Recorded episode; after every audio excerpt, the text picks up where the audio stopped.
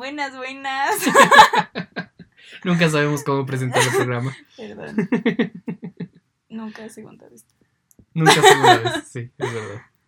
Mm, bueno, a ver, yo soy Alejandra Parra Y yo soy Micael Martínez. y hoy les vamos a hablar sobre nuestra experiencia con las pelis de terror porque hemos visto eh, dos pelis de terror en dos, Dos días, días. que para mí eso es, pff, o sea, es extremo, o sea, me- no, no he dormido bien en, en tres noches. Eh, y cuando me he dormido ha sido así como, como morirme o, o quedarme desvelada muchísimo tiempo y luego dormir, pero bueno, eso ya, ya lo hablaremos. Eh, Sí. Es la razón básicamente por la que vamos a hacer este programa. Y Para que vean la diversidad de programas Ajá. que hacemos. Sí. El primero sobre internet y la polarización y el segundo pelis de terror. Y luego vamos a hablar de la importancia de, no sé, la concientización de la paternidad y maternidad en nuestra sociedad. Y después vendrán recetas de cocina. Eh, si supiera cocinar. ya, entonces, no sé. Eh, bueno, eh, queríamos empezar con nuestra experiencia con las películas de terror, que es bastante diferente, porque a diferencia de Ale, yo tengo mucha resistencia a las películas de terror. Ciertamente pueden hacerme saltar en el momento y poner un poco nervioso y tenso, pero no tienen una repercusión psicológica muy fuerte, no suelen, no suelen alterarme psicológicamente, no suelen dejarme muy perturbado. Y les tengo como mucha tolerancia, puedo ver una peli de terror tranquilo. Si es buena, me, me engancha y, y la termino. Si es mala, la corto, pero nunca es como porque me impacte mucho, sino más bien porque o me aburre o, o- o me parece así ya demasiado tatay. Y, y es interesante, porque si la, la corto por tatay, no la corto porque me perturbe, sino porque qué desperdicio de tiempo. Yo no. Yo sí la acuerdo por miedo. O sea, no sé, siento que he tenido experiencias muy traumáticas con las pelis de terror. Que entiendo por qué a la gente les gusta y todo bien, ¿no? Pero, no sé, una vez, ay, eso fue horrible. Eh, nos juntamos con, con, con mis primas y mi hermano a ver pelis de terror en la casa de mi prima. Y se fue la luz en, en media peli de terror. Y la peli era, pucha, un, un aro japonés, así. O sea, era Ay. horrible. Y fue horrible. O sea, fue horrible. Y encima ese día me dolía la cabeza. Se fue la luz y luego no podíamos salir de la casa. Y éramos chiquitos. Eh, ¿Cuántos años yo tendría? ¿Unos ocho? Teníamos a mi prima que tenía tres años. De ahí mis otros primos son ligeramente menores a mí. Mi hermano que es tres años mayor. Y no, o sea, muertos. Éramos unos guaguas muertos de miedo sin poder salir de la casa porque se había ido la luz. Y esa casa es gigante. Y yo me acuerdo que esa noche no pude dormir. O sea, fue horrible así. Y de ahí me han, o sea, como eh, no he visto muchas pelis de terror por lo mismo, porque me dejan, me, me dejan feo. O sea, me trauman mucho, me meto mucho. Y creo que es por eso, porque yo me meto mucho en las pelis.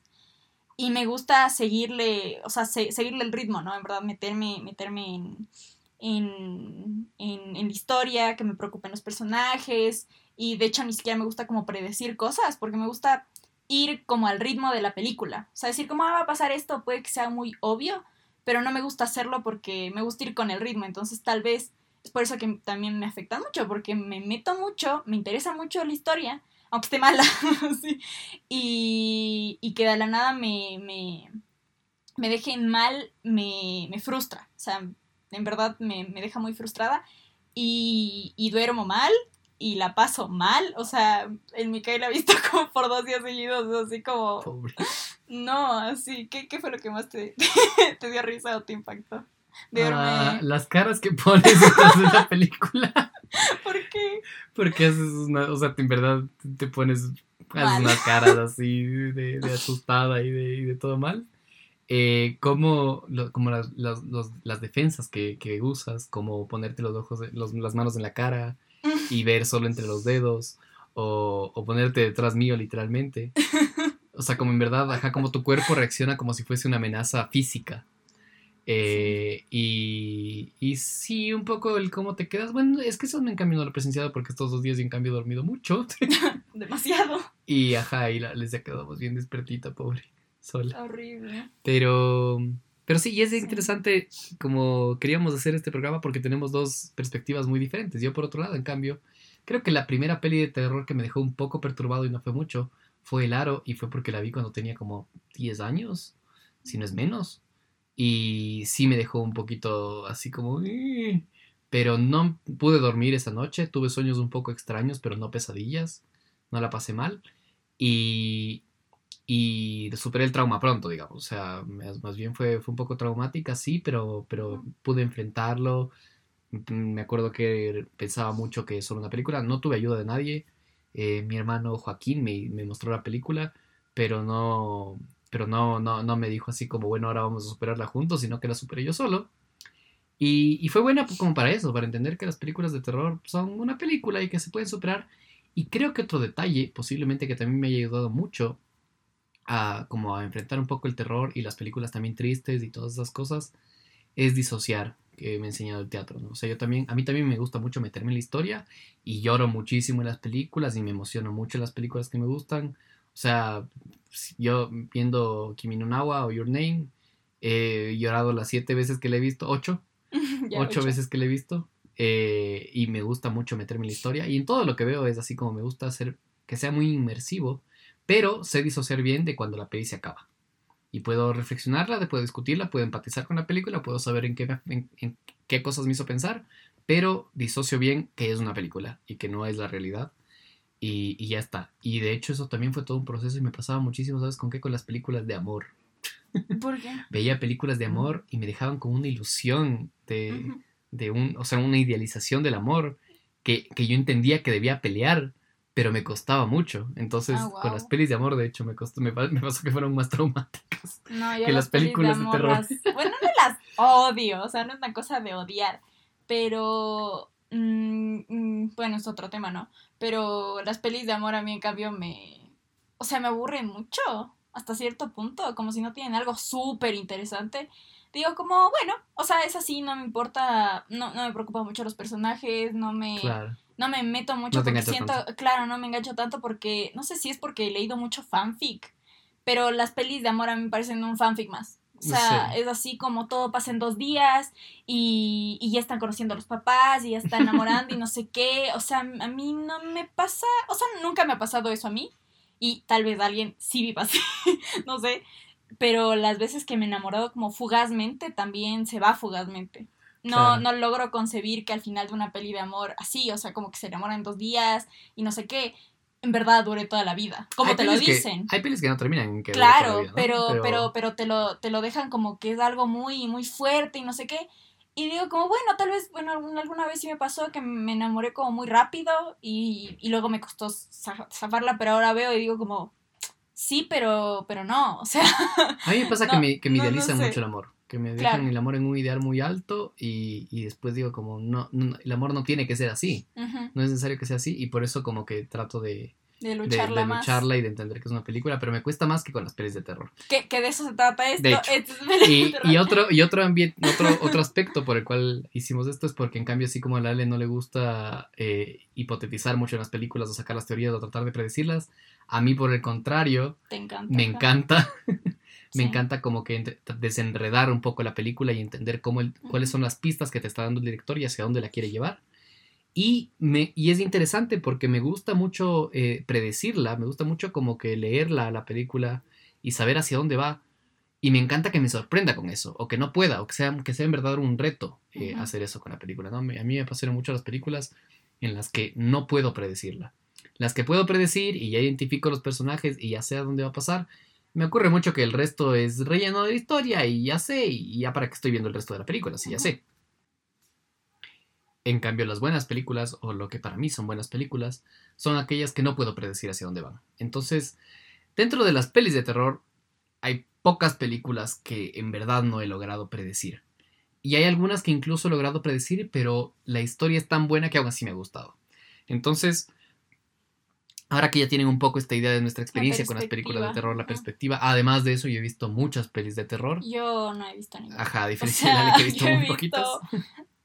eh, lo que les comenté, esa vez que nos dimos una maratón, eh, pucha, así como muy esporádicamente una peli de terror, con, con mi grupo de amigas fuimos a ver La Monja, eh, y ya, eh, y de ahí así como las más conocidas, digamos, y ni siquiera, o sea, yo no he visto Chucky, que, que también supongo que es terror, no he visto ninguna de las de Freddy Krueger, ningún, ningún, eh, ¿cómo se llaman estos? Eh, los...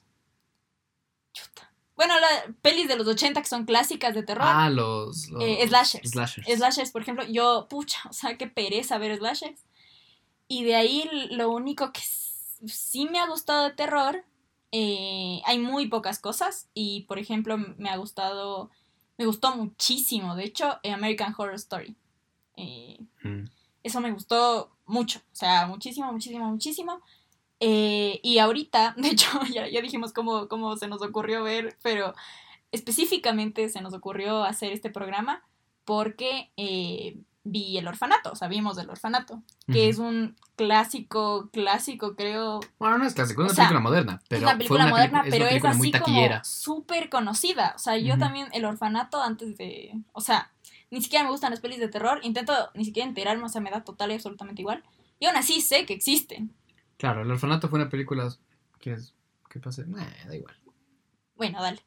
Claro, el orfanato es, es yo siento que es súper conocida. O sea, yo he escuchado el orfanato en, en muchísimos lugares y me da cosas. O sea, me da Fue- full cosas ver. Fue, fue una película muy taquillera. No, no es exactamente un clásico del terror. Clásicos del terror son las películas como Sí. viejas y que todo el mundo Sí, se sí, las ha sí. visto, que si yo, Drácula o, o, o las películas de O zombies. Psycho. eh, o Psycho, ajá. Eh, pero, pero sí. Yo por otro mucho, lado. creo. Sí. sí, sí, Sobre todo hay películas que han marcado mucho ciertos géneros en el terror, como las, como las gore o las slasher, que son estas películas del, del asesino serial, ¿no? Eh. Pero yo, en cambio, por otro lado, he visto muchas películas de terror. Tristemente, Televisión Nacional me ofrecía full slashers. Entonces me vi todas las de Jason, todas las de Freddy, todas las de Chucky. Eh, luego, cuando ya un poco de elección propia, vi todo, casi todo para actividad paranormal. Eh, bueno, y me he visto así, o sea, el aro, todas las del aro. Eh, qué sé yo, y la lista, la lista es, es larga en cuanto a las películas de terror. Sí. Pero sí es definitivamente de la cantidad de películas de terror que he visto. He visto muchas, muchas otras películas. O sea, he visto más películas que no son de terror Ah, que de terror. Porque la mayoría de películas de terror son malas. La mayoría de películas de terror no me gustan. Porque caen en, y a eso vamos, en el uso de, de un recurso que son los jump scare. Jump scares. Ajá. Que son esta vaina de. Es, un- es una técnica que se utiliza usualmente en el cine de terror y que es considerada un pilar del cine de terror. Que es de asustar al espectador con, una, con un cambio drástico de la imagen y del, y del sonido. Eh, que usualmente están acompañados de un grito o de algún sonido fuerte. Utilizan mucho los violines. Y vienen siempre Claro. después de un silencio, ¿no? O una tensión musical muy fuerte. Construida. Ajá, que es un arte, en- bueno, yo considero que es de las cosas más impresionantes y, y reconocibles, digamos, de, de las pelis de terror, cómo construyen la tensión. Pero claro, si es que la tensión se construye solo para asustar al espectador y no para contar la historia, para aportar algo, es así como, mm, o sea, a mí me, a mí me dejen las mismas, porque siento que me estoy metiendo a algo, no sé, siento que estoy hablando como, como si las pelis fueran una persona, así de, me comprometo con la peli, vamos juntos en esto y la caga, así. O Claro. sea, es así como, bueno, gracias, está, bien. Y es No, eso esperaba más. que la construcción del, jump, del jumpscare es medio complicado, o sea, te toma tiempo, te, te toma bastante tiempo de Ujú. narración que podría ser utilizado para contar una historia más interesante. Hay veces en que sí está bien utilizado dentro de la historia, como en el caso de la peli que vimos, que es del orfanato, que tiene jumpscares, que los usa, pero, pero van muy a la par del- de lo que te están contando la historia y se vuelve muy interesante. Ujú. Pero en general, eh, las películas como que so- se sobrecargan de eso. Y de hecho, por eso muchos críticos lo describen como una forma vaga de asustar al espectador, ¿no? Porque es fácil, es, es un Sí. facilismo, es voy a meterle un de jumpscare aquí. supervivencia y Ajá. el más básico del mundo, claro. Es eso y, y el relacionar con, con- con- con ideas un poco eróticas son las dos maneras más fáciles de asustarte, porque se sabe que el placer está cercano al miedo en el cerebro, entonces si te hacen sentir placer mediante la película y inmediatamente te hacen sentir terror, como que la conexión neuronal es más rápida y, te, y es más intensa la sensación. Y el jumpscare que, que acude a tu instinto de supervivencia de algo que desentiendes y que, y que te defiendes. Y está muy interesante cómo, o sea, los sonidos que se usan en el terror, porque intentan simular, o sea, son muy agudos. Y son muy agudos, y eso lo vi alguna vez en, en, en juegos mentales que me encantan, que son agudos porque intentan replicar el llanto de un bebé.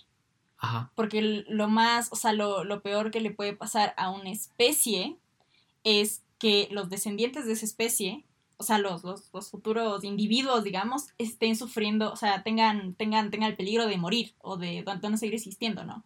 Literal, recurren al instinto de supervivencia más básico, que es la perpetuación de una especie. Entonces, eh, sí es muy interesante del terror. De hecho, he visto que, que hay muchos críticos que el terror lo desprestigian totalmente, pero, aunque no me gusten mucho las pelis de terror, yo no creo que deba ser así. ¿Me entiendes? Porque las pelis de las que vamos a hablar, que son El Orfanato y The Others, por si acaso hay spoilers de ambas. Sí. Entonces, si no han visto El Orfanato que salió hace, pucha, 13 años o The Others que al menos salió hace 10, vayan a verlas. Creo que The Others es más vieja que El Orfanato. Claro, de ley The Others creo que es más, más vieja que El Orfanato, pero eh, yo digo, por si alguien no ha visto. Pare acá el podcast, véaselas y vuelvan. Sí, vuelvan, porque, porque son buenas, porque en verdad vamos a hablar de ellas como, como, como el buen ejemplo, ¿no? Entonces, eh, creo que son las dos pelis que a mí más me han gustado, a mí que odio el terror, que odio, eh, o sea, que, que, que, me, en verdad, le huyo a las pelis de terror. No me gusta sentir esas, o sea, la, lo, lo, lo, que me quieren hacer sentir, odio quedarme con, con pendiente, odio quedarme mal, y aún así sí me repetiría esas pelis. O sea, en verdad son como las de las que vamos a hablar por algo, ¿no? a nuestro gusto personal. Sí, a nuestro, totalmente a nuestro gusto personal. No es que seamos unos expertos del terror ni unos cinéfilos como para decir así como es que nuestra cultura del cine es tan elevada que, que, esto, es, la joya. No, no, no. Somos dos seres comunes y corrientes que, que, vimos el vimos el fanato y y decidimos hacer un programa al respecto. Ajá. Entonces, bueno, creo que empezamos con las buenas pelis. Luego vamos a ir con las pelis que pudieron pudieron ir a, mucho más. Y no vamos a hablar de ninguna peli mala porque hay muchas. O sea, porque ya es. O sea, ¿para qué hablar de una mala peli? Hay una banda de pelis malas. Me rehuso. primero porque, porque sería un desperdicio, ¿no? De, de tiempo, como, como lo que son o sea, en verdad, verlas y hablar de ellos un desperdicio de tiempo. Es uno porque en verdad no las he visto. Vean los resúmenes, entre los resumo así nomás. Veanlas todas, o sea, vayan y, y, y, nútranse de si eso puede ser nutritivo. Pero, pero sí, nosotros no vamos a hablar de eso. Y también, bueno, ya van a ver. Les vamos a dar unas recomendaciones al final para que, o sea, si, si han visto el orfanato y The Others eh, y, les interesa como de lo que vamos a hablar, tal vez les gusten las que les vamos a recomendar. Entonces, empezamos por el orfanato. Sí, el orfanato eh, fue una peli que yo vi igual pequeño, tendría unos 11, 12 años, tal vez 13. Eh, no, 12, 12, 11, sí. Y fue una película muy impactante, la vi en el cine, que es una película que dentro de los jumpscares que utiliza, utiliza muchos sonoros, entonces en el cine fue fue bastante dura, digamos, porque, porque al menos si tú ves en casa puedes controlar un poco más el audio y bajarle el volumen cuando ya, ya ves venir un jumpscare y subirle cuando, cuando están en los diálogos. Pero en el cine no, y en el cine es mucho más fuerte. Yo no sé si lo intensifica mucho más, pero la saturación del audio en el cine hace que sea más impactante. Y fue una peli muy loca porque a mí no me pegó tanto, pero a mi madre sí la dejó muy traumada. a mí, mi madre después del orfanato se quedó muy mal. Pero es una buena peli. Es una peli, es una peli excelente porque, bueno, para que, para que, para que sepan, la recuerden un poco, si es que ya la vieron o si la vieron recientemente, eh, si pusieron pausa y después volvieron a este podcast. Bien hecho. Bien hecho. Eh, la peli trata un poco de, de esta mujer que es huérfana, que compra el orfanato en donde ella fue criada para tener una residencia de niños especiales. Y ella tiene un hijo que es adoptado, pero que él no lo sabe que al parecer puede contactarse con, estos niños. Entonces este niño tiene un, par de amigos imaginarios, pero cuando llegan a esta casa, que es donde ya empieza la película, él empieza a contactarse con los niños que murieron en esta casa, que eran los antiguos compañeros de ella. Y este niño empieza a contactarse con ellos y estos niños proponen, bueno, son, son, y eso es lo lindo también de la película, que, eh, y es otro aspecto, ¿cierto? Me, no me había olvidado mencionar ese aspecto de las películas de terror que involucran niños que tienden a satanizar a los niños y a volverlos como juegan con esa inocencia y una vez más con este instinto nuestro de, de, la permutación de la especie y los hacen niños malévolos, malévolos niños diabólicos, los, los, hacen posesos, los, los hacen demoníacos. Claro, y juegan con esta cosa de que es, o sea, es como el futuro, ¿no? O sea, es, es, a lo que le tienes esperanza. Eh, en lo que pones, nuevamente, el futuro de la especie y ahora pasa a ser tu amenaza. Claro. Ajá. Entonces es, es, es ese juego con, con, con- los instintos básicos psicológicos. Que no está mal tampoco. Que está, es, es un recurso interesante. Es un recurso súper interesante, pero claro, en, en el abuso, primero en el abuso en una sola peli y es así como, pucha, ya. Pero hemos visto, o sea, yo no puedo contar el número de películas que yo he visto en la portada con un niño poseído o que, o que tiene, o, o que inval- o Ujú. involucra algo con un niño. Digo como, ya, o sea, ¿qué, ¿qué más interesante pueden decir de esto? Si lo van a hacer, pucha, háganlo bien, ¿me entiendes? Es- siento que eso también me olvidé de mencionar, que es algo que me pasa mucho con las pelis de terror, que siento que siempre son lo mismo. O sea, yo Sí. las veo y digo como, bueno, o sea, a mí que no me gusta predecir la peli, digo como, ya sé cómo va a terminar así. Incluso si no termina como yo creo, tampoco es que me deja mucho. Por, Porque no profundizan los personajes, porque la historia no es interesante y la, la, la, ¿no? Lo, lo que sí tienen estas pelis, que también vamos a hablar ahorita, que, que como el orfanato, que en verdad no, aunque, aunque utilizan el recurso de los niños, No lo satanizan Exacto. exactamente así de mal, ¿no? Sino que sí mantienen esta naturaleza de los niños, que es verdad, que son, que solo quieren jugar, que les gusta mucho el juego, que disfrutan mucho el juego, que son muy curiosos y que en pueden verdad- llegar a ser malévolos desde su inocencia. Ajá, pueden llegar a ser crueles a veces, pero es, es muy interesante porque la crueldad de los niños es natural, digamos, es una cosa que pone a se pone a prueba entre ellos y es parte de su supervivencia, o sea, el hecho de ser crueles entre ellos dentro del juego, que lo podemos ver en otros animales también, los lobos cuando juegan se lastiman un poco y son un poco toscos, pero es como para irse adecuando, irse... irse... Sí, incluso, bueno, hablando ya desde la educación, no mentira. Eh, es súper importante que existan este tipo de relaciones sociales, tanto buenas como de bondad absoluta cuando uno se cae, lo levantan y, y se preocupan mucho, hasta estas otras ya, o sea, como media, medio malignas, ¿no? O sea, que, que te afectan, porque al final desarrollas un- una, una especie de, de resiliencia contra este tipo de cosas y aprendes cómo llevarlas. Entonces, claro, si, si a ti nunca te- nadie te trata mal, no sabes cómo re- vas a reaccionar, cómo manejarlo. Exactamente. Y si alguien te trata bien, tampoco sabes. Es- Entonces, claro, en, en los niños esto es muy natural porque, porque no, no ven ese límite que sí vemos los adultos, porque ya pasamos por este proceso, obviamente, de, de, que, de ver hasta dónde llega, ¿no? Hasta dónde podemos tratar mal a alguien, cuando se enoja, cómo reaccionamos. Eh, y, y cómo es esta relación y cómo se va llevando, porque al final eh, así, así nos desarrollamos, así creamos nuestra personalidad, así creamos nuestros vínculos sociales, así creamos como las normas tácitas de un grupo de amigos. Entonces, Claro. tampoco es que sa- se sataniza un niño de esa manera, si al final están haciendo algo natural, que es ser un poco crueles con tu amigo, Ujú. que creo que todos lo hemos, lo hemos hecho. Sí, pero claro. es, es muy natural esa Ajá, cuando se enoja ya no lo hacemos, Claro. ¿entiendes? Y llegar a ese punto también es súper nutritivo. Y es muy importante como dentro de la crianza saber hasta qué punto pueden Exacto. llegar los niños. Pero en todo caso, ese es otro tema. en la peli de terror, eh, al menos en, las peli- en esta peli en el orfanato, Lo- no satanizan a los niños bien. así como, Ujú. como feo, sino que simplemente llevan un poquito más, más allá eh, esta crueldad que puede ser infantil. eh, a, a las repercusiones como severas que puede tener. O sea, de hecho, utilizan un ejemplo de una situación en la cual la repercusión de la crueldad fue, fue muy grave. Y otra cosa que me gusta mucho de esta película es que no cae tampoco en lo que utilizan muchas películas de terror, que son esto de los rituales satánicos o las sectas o los cultos claro. o las cosas así, que muchísimas películas caen. Hay películas que lo utilizan como muy bien, como Hereditary, que es- utiliza ese recurso, pero lo lleva excelentemente. Claro. Eh, hay películas que lo llevan mal, como medio feo, como actividad paranormal. Y hay películas que lo llevan al colmo de, de- de extremo de mal. Eh, de hecho, entre una de las, de las películas que vamos a hablar que son un- poco malas, que pudieron haber sido buenas, hay una que utiliza Exacto. este recurso.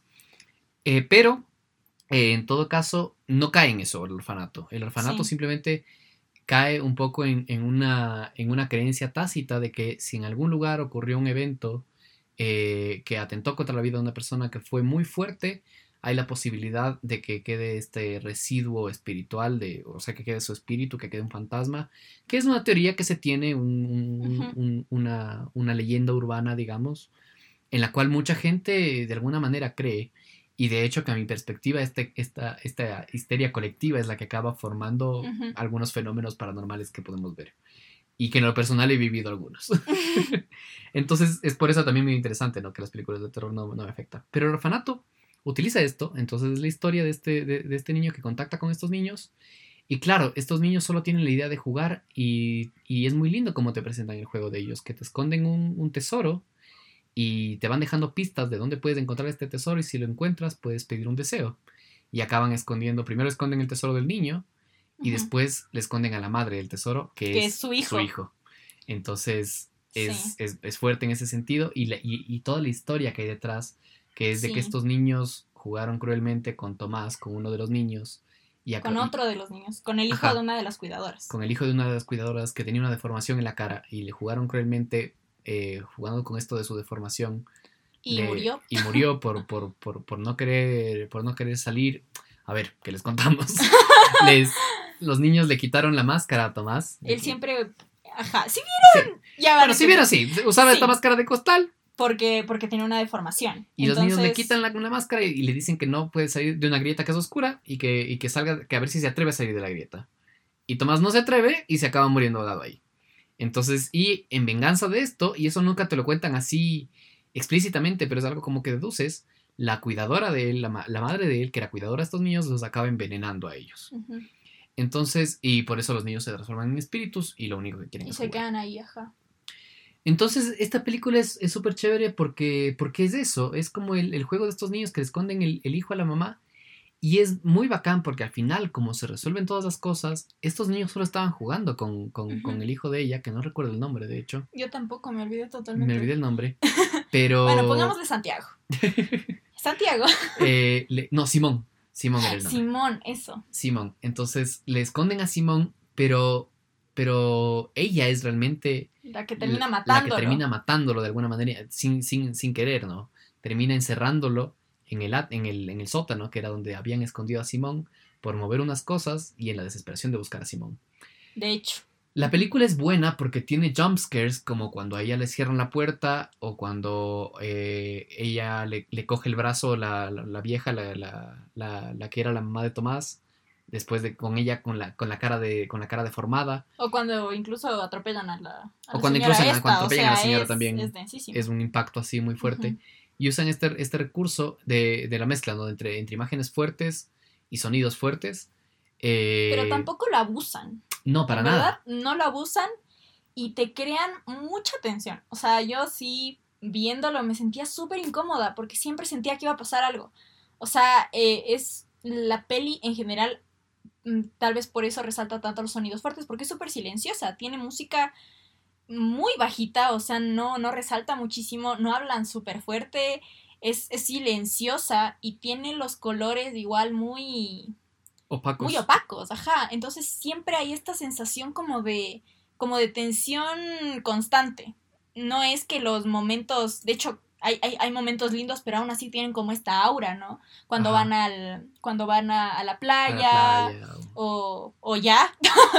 Cuando van a la playa o cuando juegan al juego, que es un poco, es una mezcla entre, entre la alegría de Simón y la, y, y- y la y preocupación, la preocupación de ella. de ella, de ajá. cómo rayos está todo montado así. Claro. Eh, cuando tocan el piano con el esposo también es un momento Sí, lindo. pero aún así es súper oscuro. O sea, ese momento, por ejemplo, específicamente es súper oscuro. Y todo tiene como esta aura ya de tristeza desde un inicio, ¿no? Sí, total. Siento yo, los, los únicos, y es interesante porque los únicos momentos como cálidos, o sea, que, que, que, que la pantalla en verdad se vuelve cálida, es con estos niños. Al inicio, la, la, la primera escena, cuando están jugando y, y todo, el pasto es así, más Claro. cálido no puede ser, así, o sea, colores súper, súper, súper, súper eh, familiares, cercanos, como que te envuelven eh, en una aura hogareña, ¿no? Y de la nada pasan no sé cuántos años y se vuelve súper oscuro. Y, y, y cuando aparecen estos niños de nuevo, también se vuelve como todo súper claro y, y, Bueno, es... más o menos, ¿no? Hay una parte en la que aparecen que no es nada clara, que es un poco el, el punto más chueco de la película, Ajá, que es cuando ella ya se quiere, desesperada por encontrar a Simón, se quiere relacionar con ellos y juega este juego de un, dos, tres, toca la pared. Que esa, esa, esa escena es, es- es- a mí me encanta porque no tiene jump scares. No No. es una escena así en la cual de repente pasa algo fuerte. Lo único fuerte que pasa y que de hecho no te lo acompañan con música fuerte es cuando el niño ya le toca el hombro a ella Y se van corriendo. Y se van corriendo porque ya. están jugando. Pero la escena es tan tensionante y la aparición de ellos es tan truculenta porque, Van apareciendo de a poco porque así es el juego. ajá, es como, y, y la cámara como la maneja, ¿no? Que de repente regresa a ver y están un, Sí, sí, un sí. niño y regresa a ver y hay, un, y hay un grupo y regresa a ver y son solo tres. Y después ella ya sabe que eventualmente lo, pues, ya la próxima que regresa a ver están súper cerca y ella sigue jugando hasta que, los to- hasta que la toquen y tú, acostumbrado al terror, dices aquí se viene algo súper feo. Sí, pero y no. nada que ver. le, topa, le topa y es suavecito y, y salen corriendo y es, muy- es muy fresco. Pero sigue siendo chueca la escena, sigue siendo así preocupante porque ella los persigue muy desesperada y, y les pide que por favor que, que- que ella no quiera hacerles daño, que solo quiere ayudarles, pero los niños solo están jugando. Y después tiene un jumpscare, que es cuando le encierran a ella en, el, en, en- en la entrada al sótano, que es y un ni siquiera está el jumpscare. ¿Sabes, sabes lo que se viene Sí, y no es que te, te, te, te lo... No es que algo te salta. no, pero sí es un golpe, es un golpe es un sonoro golpe, muy fuerte, sí es que es un cuando golpe le sonoro, la puerta. pero tampoco es que adentro se encuentra algo horrible, ¿me ah, entiendes? no, no, claro. Yo esperaba mucho eso. O sea, yo esperaba muchísimo que, que entrara y prendiera la luz y algo feo encontrara. O sea, Claro, sí. no. Y no, en verdad es una escena, no es tan larga, en verdad. Pero, pero claro, es de ella buscando y dije como, en, en una abre, abre algún, o sea, abre entre los abrigos, saca algo del piso o algo y va a estar o- algo horrible. O pela la pared. o pela la pared y va a estar algo horrible. Y no, nada que ver. O sea, en verdad es solo ella buscando. Y, Y y, y es esto lo que te tensiona, ¿no? Claro, y el Porque- jumpscare es la puerta cerrándose simplemente y que después un, hay una mano que se arrima y ¡paf! la cierra. Ajá. Y ese golpe, un golpe sonoro, como que a mí, al menos en el cine, que ya te digo, no podía controlar, fue así como ¡ah! pero, pero claro, no es, no es tan fuerte. Y después cuando ella baja al sótano, que sigue teniendo la tensión la película, Sí, tampoco, te es algo horrible. Y de hecho lo que encuentra es a Simón. Y más bien es un alivio ahí, ¿no? Y después... Y bueno, ahí es súper cálida también la escena. Más o menos, ahí aún se mantiene fría. Cuando ella ya...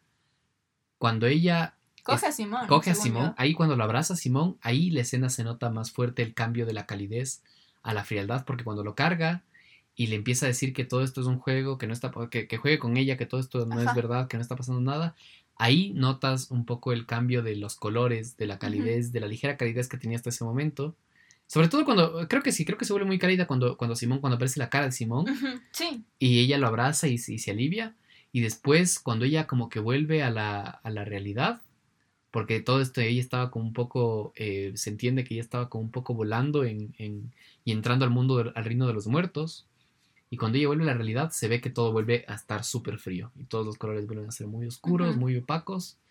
Y Encuentra claro, el cuerpo y de Simón. Simón no está y encuentra el cuerpo eh, caído en el piso, ¿no? claro. Y ahí se da cuenta y recuerda que fue ella la que trabó la puerta, la puerta donde, o sea, la puerta de arriba, ¿no? La que Simón debería abrir. Recuerda el golpe que escuchó, que fue Simón cayendo. Primero como los golpes intentando de Claro. como golpeando, que. Simón intentando abrir la puerta y que después fue Simón cayendo. Ajá. Y, Y- después. Y, y claro, es es súper interesante también por, por eso, ¿no? Porque no, no fueron los fantasmas lo que, los que lo mataron, sino fueron sus propias acciones en desesperación. Ajá. El, el miedo fue lo que la llevó a ella a no conseguir su tesoro. Y eso es una de las cosas que a mí más me gustan de estas pelis. Que, o sea, de esta peli en, en específico y de The Others. Que no te dejan, o sea, no sé, te hacen pensar mucho más. O sea, incluso este juego tan simple me hace pensar, ¿no? O sea, como cogen su, su, su, su, su tesoro, Tesoro. más valioso y ella ni siquiera se dio cuenta. Claro, a pesar de que. A, a pesar, a pesar de, que, de que lo ama, porque en verdad lo ama y es su hijo, y, y, y- y- y viene como de esta idea también de, de ella ser adoptada, entonces amar mucho a este hijo y, y ella querer adoptarlo y, y quererlo muchísimo y preocuparse mucho por él. Al final ella fue la que lo mató. Ajá, y se, y se tardó nueve meses Sí, en nueve darse meses. cuenta que era este juego. Porque, porque claro, ella no lo encuentra a Simón y en la cama donde, donde espera encontrar a Simón encuentra un muñeco. Y ya desde ahí, uno como espectador dice, están jugando el juego. Desde el juego, ajá. Y el muñeco es la pista a la siguiente, pero ella se está muy resignada de encontrar a Simón y pasan eh, muchísimas cosas hasta que realmente dice como, ok, voy a jugar Con ustedes y, y sigue el juego y encuentra, bueno, y pasa todo lo que pasa en la peli, ¿no? Que va encontrando las pistas hasta que encuentra la manija que le lleva al Ujú. sótano, que era donde estaba Simón.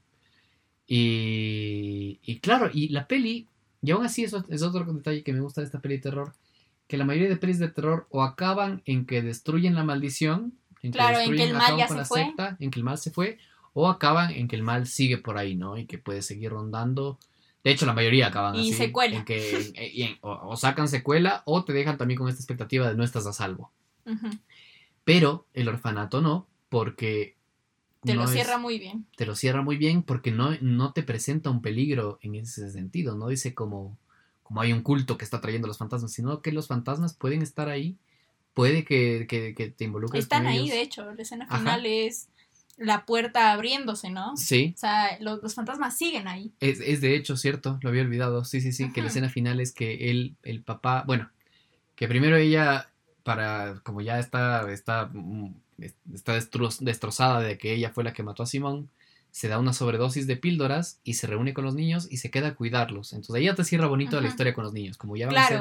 Es espíritus. como, so- es, es de ella la que cuida de sus amigos de la infancia y de su Ajá. hijo, básicamente, por la eternidad. Es, de hecho, muy lindo cómo, cómo te lo presentan también al inicio, ¿no? Que Simón dice como, como sí, mis nuevos amigos, que no ellos no pueden crecer. Y dice como, no, o sea, ¿cómo que no pueden crecer? Sí, eh, no, no pueden. Y él termina siendo, o sea, termina ahí sin poder crecer tampoco, pero no está mal. Al final son sus amigos, que, que son muy creepy, pero son sus amigos. Ahora él también es un fantasma. Y su madre es la que les cuida y ella también logró cumplir lo que quería, ¿no? Porque ella quería cuidar de niños especiales y termina cuidando a sus amigos. O sea, es como te lo, te lo cierra muy bien en ese sentido, en que en verdad no es un final súper trágico. O sea, es como. No, no es una cosa de que, por ejemplo, el, el esposo se quede mal. Claro. Se queda como, no, maldita sea. O sea, De, no. hecho, de hecho, hasta el esposo te lo cierran bien. Que, que- uno dice como, porque hasta ese punto dice, puta, el esposo va a llegar y va a Muerto. O encontrar. sea, se, se le desaparece el hijo hace nueve La meses mujer se y hoy suicida. le encuentra eh, ajá, en sobredosis con, con el niño en brazos, muerto también. O sea, todo mal. Todo mal. Pero no, él también se queda bien porque, bueno, él le da una medalla y le dice como, cuando encuentres a Simón, me la das. Me Cuando ya estés con Simón. Y claro, con, con, obviamente no se refería a que iban a morir, ¿no? Claro. Sino como, lo vamos a encontrar. y él les entierra, primero les da un buen entierro a Claro. todos. ujú. Y, y claro, segundo encuentra la medallita. Y cuando encuentra la medalla, sin mostrarte en cámara, solo se escucha que se abre una puerta y él ve, regresa a ver a la puerta y sonríe. Y no te dicen más. Claro. Pero Entonces, ya con eso tú entiendes. tú dices como, claro, o sea, ella, bueno, ella le dejó la medallita para que él supiera que ella ahí estaba con Simón, pero tampoco es que él se queda como mal. O sea, no se queda así como, ay, Ajá. estos espíritus de niños de- del demonio que me quitaron. la-". Claro. No, así, porque en verdad ella, ella no se queda mal y es como que él, él sabe que ella no está mal. De hecho, Ajá. yo, yo entendí que ahí él lo que ve es a ella de alguna manera. Tal vez, O ajá. que la siente de alguna manera, entonces, y, y sabe que está bien. Porque se escucha que se abre una puerta y él regresa a ver y sonríe. No, no, no, no puede ser nada Claro, más. tal vez puede, puede verla, o tal vez en verdad es una cosa como de, puedes irte tranquilo. Ajá. O sea, como, como en verdad puede, o sea, sigue, sigue, puedes ir tranquilo, yo estoy bien aquí, lo que sea. O sea, ahí sí hay interpretación del, del, del, del espectador. ¿no? Pero, pero te lo cierran súper bien y es eso, ¿no? Yo me quedé mal más por, por, por la tensión, pero no me quedé mal por un susto en específico. ¿Me entiendes? O sea, me O hizo porque la historia fue o porque la historia fuese así como, o sea, no. En verdad yo me, me, me quedé un poco como mal por, bueno, por esta idea del tesoro, por esta, o sea, por todo lo que conlleva, porque a mí lo que me gusta de las obras de arte, independientemente de cuáles sean, es que te hagan pensar mucho más de lo que te muestran. Entonces, claro, el, el, el no solo decir como, ah, bueno, un demonio y los niños y no sé qué, no, sino el, el pensar en, en, en lo mucho que ella le quería y todo lo que hacía eh, por el hijo, porque en verdad hacía muchas cosas por el hijo, y cómo eso fue lo que al final le terminó matando al hijo. Por un lado, el juego, que te lo presentan como en verdad el, el, el, el gran tesoro que tienes, y ella termina matando a ese gran tesoro que tiene, y me hizo pensar mucho en en cuál sería mi, mi tesoro, ¿cachas? Claro. Eso por un lado, estoy cuidando a mi tesoro, si es que mi tesoro se va, yo me voy a dar cuenta. ¿Me entiendes? Eso, eso me hizo pensar muchísimo. Dije como, si tengo un objeto que lo considero mi mayor tesoro, estoy pendiente de él. O sea, si algún día me lo quitan, y me lo ponen en cualquier otro lado, yo voy a darme cuenta. Claro. ¿Me entiendes? Voy a darme cuenta de que alguien sí. está jugando conmigo. Y me puse a pensar como, como en eso. Y claro, independientemente de, de yo decir, pucha, no, si yo, yo no sé, como, como yo, yo no tengo un tesoro, bye. O en verdad, o sea, pensarle y pensarle y pensarle, deja mucho más que simplemente el, ay, se quedaron juntos. Por ejemplo, ¿me entiendes? Claro. Va, va mucho más allá. La inocencia de estos niños me hace pensar también en, en, en cómo es el, cómo, o sea, ya, ya eso ya es como yo en mi, en mi, en mi overthinking, ¿no? Pero cómo vas, cómo les va a cuidar, Claro. ¿me entiendes? Si son sus amigos. Bueno, es, es como esta cosa de, es- esta, esta, esta idea de, de que ella al final se quedó haciendo lo que más le gustaba, pero al mismo tiempo estos niños, eh, cómo la ven a ella y, y cómo va a ser la relación, ya es pensarle mucho más allá, pero hay algo más que Pero pensar. te deja algo que pensar, es como- claro. es algo un poquito más allá en qué pensar. Que digo, puede que se me venga hoy y se me vaya mañana, pero, pero ya me, me deja como algo un poco mejor que simplemente, bucha, ver una esquina y decir va a estar Tomás, ¿cachas? Claro, claro. O sea, no.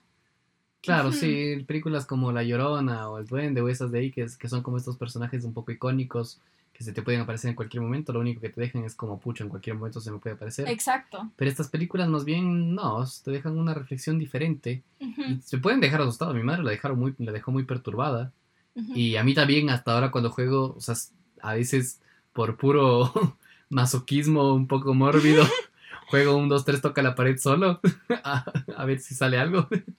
Pero pero te deja ese tipo de traumitas. eh, o sea, te puede traumatizar, pero son traumas mucho más mucho más eh, psicológicos, mucho más profundos que los traumas que te dejan los jumpscares, que son simplemente imágenes perturbadoras o cosas muy densas que después, claro, si ves algo moverse en la periferia de tus ojos o si ves Te- una, una ya- ya silueta te queda extraña en la oscuridad, te asustas Claro. porque, porque te dejo ese trauma como, como muy, muy, muy básico. Sí, y en verdad es, es un trauma.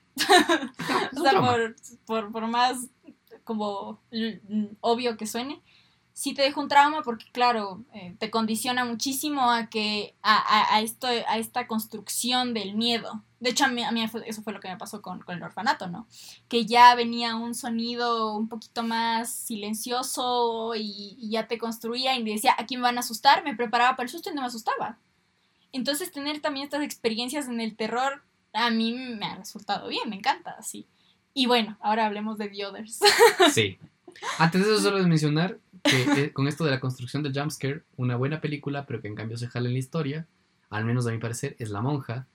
Que en cambio, claro, tenemos toda esta cultura ya años de, de los jumpscares, de, de cómo se construyen, que ya sabes que cuando hay un silencio y tal, si viene algo fuerte, La Monja es muy buena en el sentido en el que te prepara el jumpscare, pero en el momento en el que tú predices que va a llegar, No, No llega.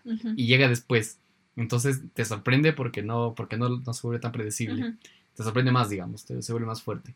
Pero bueno, hablemos de The Others. The Others, en cambio, eh, otra gran película. Muy bueno. Eh, la muy, historia que te cuenta es... es- es- De esta es- familia. es- de esta familia es fascinante. Y a mí lo que me encantó de esta película, la pude predecir. Sí, sí, sí sospeché desde, desde, desde un momento, o sea, desde que... Desde que. Spoilers.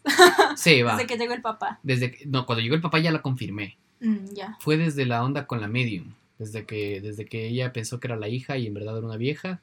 Y, y esta onda de los espíritus en la casa. Que ella dije. Y, y esta cuestión también de que la casa es como tiene esta neblina alrededor. Y que ella nunca sale de ahí. Desde ahí ya dije, sospechaba como qué es lo que está pasando. Está en otra dimensión. Está en un lugar maldito o están muertos. Y cuando llegó el papá yo dije, están muertos. Porque el Ajá. papá se había muerto en guerra y eso era muy evidente. Y que de la nada Claro. llegue. Es esta, es esta película ambientada en. Sí, según yo es la Segunda Guerra Mundial, ¿no? Creo Sí, es la Segunda primera. Guerra Mundial. No, Ajá. segunda, segunda. La Segunda Guerra Mundial de esta familia, ajá, que vive en este lugar súper frío, súper, ajá, siempre lleno de neblina.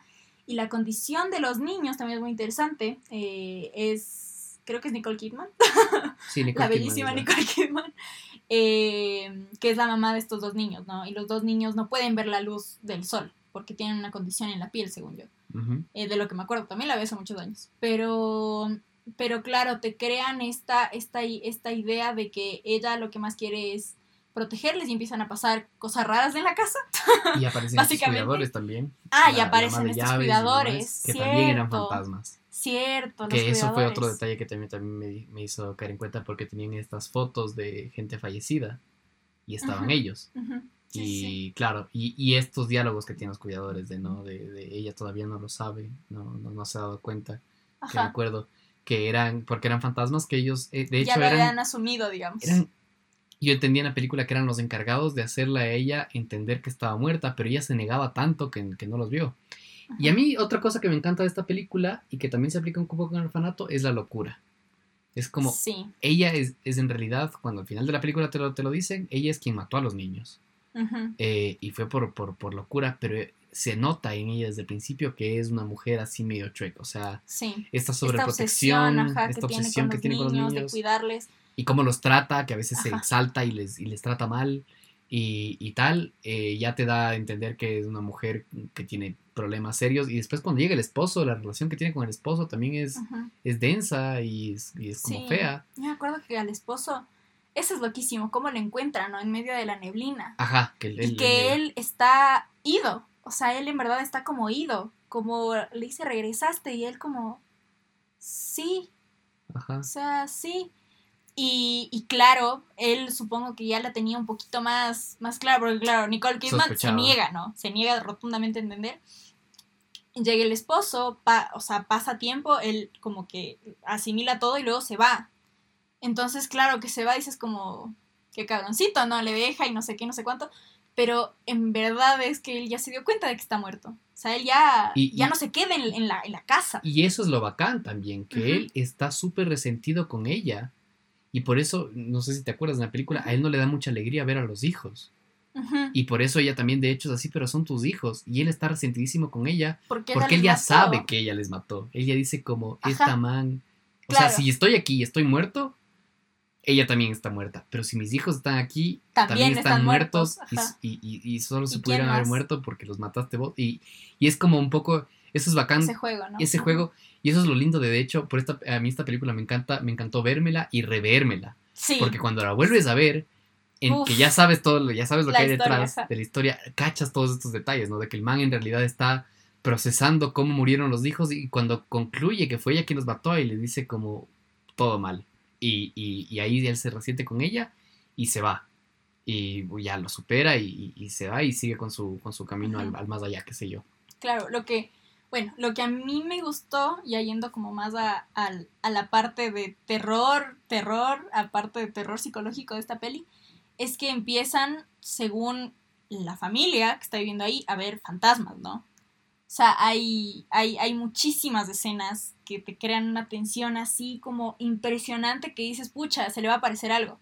Y sí, se le aparecen cosas, pero es interesante, o sea, es, no, no te da tanto miedo. O sea, yo me acuerdo que veía, pucha, Nicole Kidman yo la he visto desde siempre, ¿no? Y era, era el shock de verle tratarle hacia los niños, de esta obsesión que tiene, que eso me daba mucho más miedo que, que, que estos momentos. claro Entonces, entonces es interesante cómo, cómo lo, lo menos preocupante son los fantasmas en la casa. O sea, claro es como lo que te presentan, ¿no? Los fantasmas en la casa, que claro, que, que es esta, esta cosa que ella tiene de que, de que de, de protegerles a los niños de los fantasmas, cuando al final los fantasmas son las personas vivas. Claro, el plot twist de la El película. plot en twist de la peli genial. es que, pf, o sea, y claro, es era lo que decíamos, ¿no? Que, que no es necesario una idea súper complicada, tal vez como, como la del orfanato, que yo desde el inicio pensaba, ¿cómo van a unir? O sea, yo, yo el el orfanato, ya les digo, había escuchado desde siempre que existía, y, y decía como, chuta, ¿cómo van a conectar a El este faro. fantasma? Claro, el faro, con el fantasma de las rocas, con los niños y con esta vieja. O sea, a mí yo decía como, pucha, o sea, ¿cómo lo van a hacer? Y lo logran muy bien, se siente en verdad muy orgánico, no se siente como algo súper forzado, o sea, no, en verdad se siente súper orgánico. Claro. Y, y- pero son muchas cosas. Y The sea, Others también tiene un poquito eso. y. The Others tam- también tiene, también tiene muchas cosas, pero parte de una idea muy simple De cómo sería si los fantasmas fueran los que se sienten atacados, si ellos sintieran que, que- que son los que están vivos, Claro. cómo verían Si no, a las otras muerto. personas que viven en la casa. Que, que me encanta esa teoría. Ajá, yo, o sea, es porque- porque te da- hermosísimo. Primero plantea esta también leyenda urbana de que los fantasmas se quedan cuando el espíritu aún no acepta su no, muerte. ajá, no, no lo y supera, segundo, te justifica o de alguna o te, o te, te- te- sí, te justifica que los fantasmas actúen como actúan porque no entienden que están muertos y tienen esta interacción extraña contigo, que es la misma que tú tienes con ellos, y Claro. pi- y, se sienten amenazados y por eso hacen como las cosas que hacen basándose en las experiencias que la gente dice haber tenido con fantasmas, ¿no? Entonces, eso, eso, ese plot twist a mí de la película Sí. me pareció súper bacán. Genio, Porque yo dije como, genio, qué, qué interesante, o sea, en verdad, en el análisis social, de comportamiento humano y tal, qué linda manera de justificar como las, las cosas de los fantasmas, que no sea el espíritu maligno que te quiere matar. Claro, Ni- es, ni- es, o sea, suena, suena medio tonto humanizar un, un fantasma, Claro, pero al final, un poco eso. si, si, si, si partimos como de la idea que nos propone la peli, los fantasmas fueron, o sea, son humanos, son gente que murió. Entonces, si es que no aceptan, o sea, es, es como muy lógico, ¿no? Si no aceptan su muerte, van a seguirse comportando como lo hacían antes. Y claro, esta cosa de, por ejemplo, yo me imaginaba ya, ya después, sea, como qué relajo que Nicole Kidman, fantasma, te cierra cada rato las, las, las cortinas. Claro, O sea, decía como, feísimo. porque, o sea, decía como que, eh, o sea, qué horrible, ¿me entiendes? Qué horrible que estés en tu casa y alguien te cierre las cortinas de un cuarto en el que no estás, y luego tú vas y las abres y te las vuelven a cerrar. Y eso es también lo son lindo de la cosas peli. chiquitas, ¿no? Eso o sea, es lo una cosa, ajá, Eso también me fuertísima. pareció hermoso de la peli, que si la peli hubiese contado la misma historia, tal cual. Pero del lado desde los vivos, hubiera sido, claro, más, más, más, más truculenta porque era la Nicole Kidman buscando la oscuridad, entonces un fantasma que siempre te encierra en la, en la oscuridad y que, te, y que, jugue- y que cortea y que coge tus cosas y tal. Pero como lo cuento desde el lado de los fantasmas, en realidad las cosas que pasan no son tan truculentas. Pasa que en cambio le abren las persianas y tú desde la perspectiva del fantasma lo ves como una amenaza del fantasma a ella, Claro. porque los hijos tienen esta enfermedad, ¿no? Pero, pero sí, me encanta esa, esa, esa, esa cuestión, esa cosa de la perspectiva, de, Sí, que era de que, verlo que desde la perspectiva de los fantasmas, que es otra perspectiva, y de montarte una película de terror desde la perspectiva de Del lo que lo- fantasma. usualmente le tenemos miedo.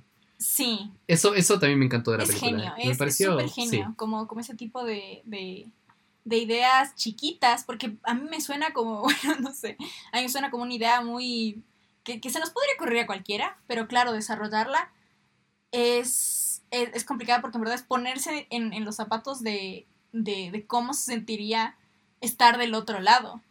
De por Claro. qué, y, y como decías, de encontrar una justificación a estas cosas chiquitas que a nosotros tal vez nos, o sea, como vivos, nos parecen tontas, ¿no? Como, ¿por qué este fantasma me, me mueve los platos? ¿Por qué me esconde el... Puta, yo sí creo que hay un duende aquí porque me esconden las llaves, me esconden los audífonos, me esconden todo, así. Pero no me voy a pensar en, en, en qué es, o sea, qué significa ese objeto o qué, o sea, o cuál es la necesidad, ajá, de hacer ese tipo de cosas. Claro. Diodes te Ujú. plantea un poco Te- esto y es lo sí. lindo que hablábamos también de estas pelis que te Que dejan te dejan pensando muchísimo más. en ajá. otras cosas. O sea, te Sí, dejan- eso era lo que te decía, ¿no? Que a mí me, me viene mucho esta idea de que siempre cuando hacemos nosotros algo malo, pensamos que somos los malos, y cuando nosotros hacemos algo bueno, pensamos que somos los buenos. O sea, como cuando yo hago algo, me siento fatal y, y- y siento que me merezco todo lo malo del mundo.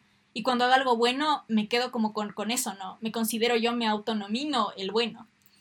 Y no veo nada más. Si alguien me dice, está mal lo que hiciste, si, si es que yo pienso que hice algo bueno, no me lo creo. O sea, digo Claro. como, o sea, ¿por qué si para lo si- pones en duda, claro. lo pongo mucho en duda. Y si hago algo malo, bueno, para mí es mucho más difícil que me digan como, No, como no, bueno". tranqui, así, o sea, en verdad no hay ningún problema.